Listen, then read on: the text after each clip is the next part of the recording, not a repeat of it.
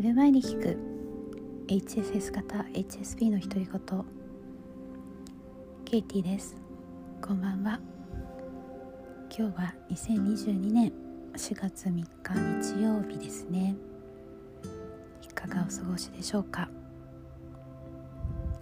新年度始まりましたね。私の大学でもあの先週からオリエンテーションが始まってあ授業はまだオンラインと対面授業と両方なんですけどオリエンテーションは顔合わせ的なこともあるのであの、まあ、キャンパスでやっていて久しぶりに学生があふれるキャンパスを見てちょっと 圧倒されてしまったんですけどまたなんだかね新しい生活が始まってきますよね。でこの間も話したんですけど私自身はあまりそこまで変化はないんですけどやっぱり周りの方たちがまああの新しい新学期が始まって忙しかったりあのいろんな感情の動きがあったり あこの天気もあって多分疲れも出ていたり年度末からあのの疲れをそのまま引きずって新しい年度になったりして、まあ、なんかそういう周りの人のそういうちょっとマイナスなものに引きずられてしまっている感じがあって、まあ、そういう自分に気がついて、周りの人は関係なくて自分が今何を選びたいか、うん、あのー、人がどうとかじゃなくて自分がどうありたいかっていうのを毎回瞑想しながら問いかけています。今日はあの感謝の話をしたいんですけどスピリチュアルのが好きな方はイーブラハム感情の22段階っていうのを聞いたことがあるかもしれないんですけどあの簡単に言うとあの引き寄せの法則ありますよね。え、ま物事をマイナスに捉えて悲観的になっているとそういう悪いことを引き寄せてしまって、えー、プラスに捉えてあの自分にとって嬉しいこと楽しいことっていうのを常に口にしているとその通りのことが起きるっていうので、まあ、それと似たようなもので。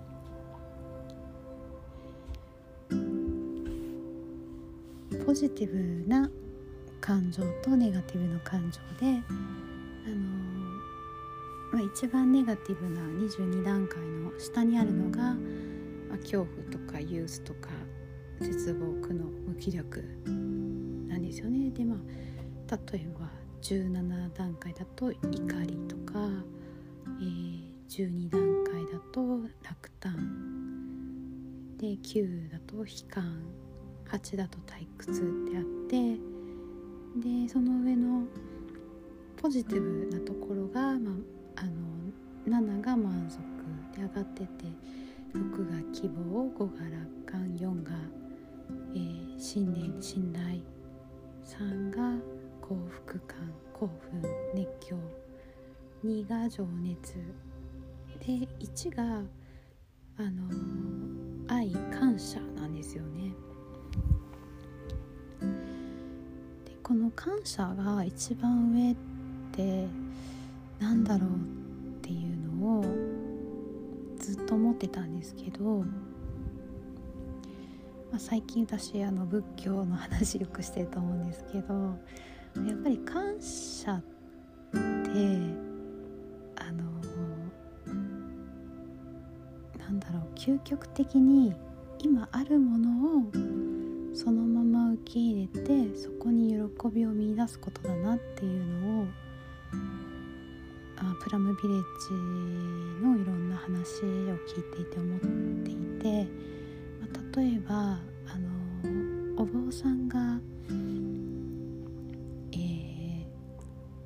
修行する時にいろんな家を回って、えーまあ、日本だともうあまり見ないですけど、まあ、なんか今ではもうタイなんかではやっているみたいなんですけどいろんな家を回ってあのそこの家庭からご飯をもらって、えー、それを食べながらこう旅をしながら修行していくみたいなのありますよね。でまあ何がもらえるかはわからないけどその与えられたものをいただく。っていう生活ですよね。うん、であと、まあ、あのプラムビレッジの方たちもお給料もらってないし自分の口座も持ってないわけなので自分が何かあのなんだろう、まあ、どこか行きたいとか何か買いたいって言った時にまあほぼ無理なわけ多分多少は本買うぐらいだったらできるのかもしれないんですけどだからあのどこか海外に、えー、その講演会があって行った時だってその観光地みたいなところにあの入場料払っていくっていうわけにもいかないかもしれないしなんか私があの映画を見た時にすごく印象に残ってたのが遊遊園地にのメリーゴーランドにあのそこの何、えー、て言うんですかねその職員の方があの「どうぞどうぞ」って言って乗せてくれてですごく楽しそうにメリーゴーランドにお坊さんたちが乗っててで降りた時にその職員の人にあもう30年ぶりか何かになんかメリーゴーランド乗りましたってことを言ってていやそっかあのメリーゴーランドだってどうぞって言われないと乗る、まあ、自由というかないんだなって思って。その乗せてもらったことにすごく感謝する。でもできないこともたくさんあるけどそこは見ないというか与えられたものが最善だという揺るぎない あの何かがあるんでしょうね、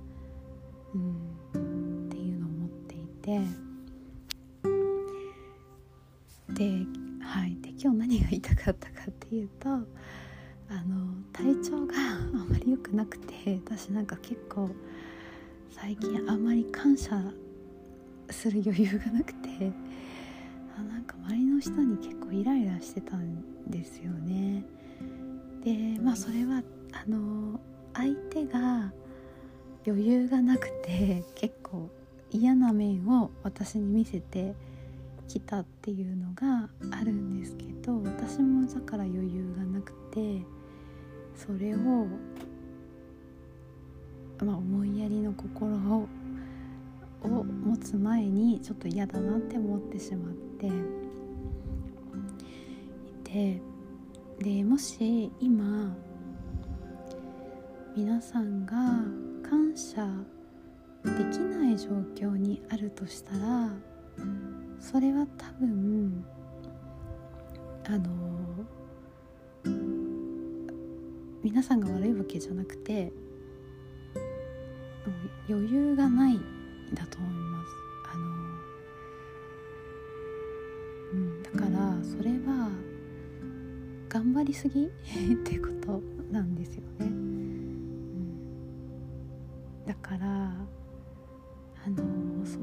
自分を責めるんじゃなくて余裕ができるような状況に自分を置いてあげることが大事なんじゃないかなって思いました。でまあ例えばなんですけど私の例で言うとあの最近感謝できる選択肢を選ぼうって思ってて私今日唐揚げ作ろうと思って準備してたんですけどでお昼ご飯はまた別のものを作ったんですけど、まあ、さっきあれ？言ったかな？何回か撮り直してたの忘れちゃったんですけど、まあ、ちょっと今日調子が良くなくてあの横になって本を読んだりとかあの映画を見たりとかっていうことが多かったんですね。でお昼は作ったんですけど、まあ、なんか唐揚げ作る元気あるかなみたいな感じでいやそしたら夫が、まあ、なんかあの作るよみたいになってで娘と作るよみたいな感じになってでその時ちょっと一瞬迷ったんですよ。あでもなんか作ってあげたいなって思って昨日から準備してたからちょっと頑張ったら作れるけどなって思ったんですけどその時にどっちだったら感謝できるかなって思って自分が作ってあげるのとあ作ってもらうのと どっちが感謝できるかなって思った時にあやっぱり今日はちょっと まだ調子が良くないので、あの素直に夫と娘に作ってもらった方があの感謝してありがとうって思って過ごせるなって思って。うん、そっちの選択肢をしたんですねでそれって結構難しかったりするじゃないですかなんか自分がちょっと無理すればとかあの何かしてあげたいっていう方が先に来ちゃって、えー、でもそうするとやっぱり無理してしまうのであの周りの人に感謝できなくなっちゃうんですよね。から無理するのをやめてやってもらうと感謝できるから波動がエネルギーが上がって引き寄せ自分が楽になりつつ周りの人も幸せになりつつ、えー、自分も周りもハッピーになれる道を選べる。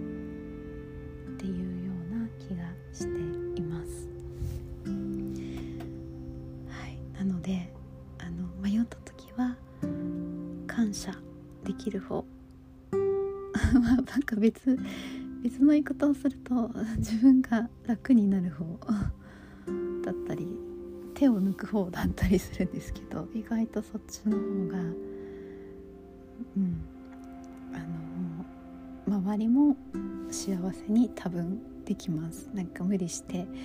こんなにやってあげたのにって思っちゃうとまた関係がこじれるので。私は結構そういうところが今まであったので、えー、反省して 変えようとしています。うん唐揚げ美味しかったです。はい。えー、っとねまたあの明日から仕事学校いろいろ緊張することがあるかもしれませんが自分らしくというかなるべくリラックス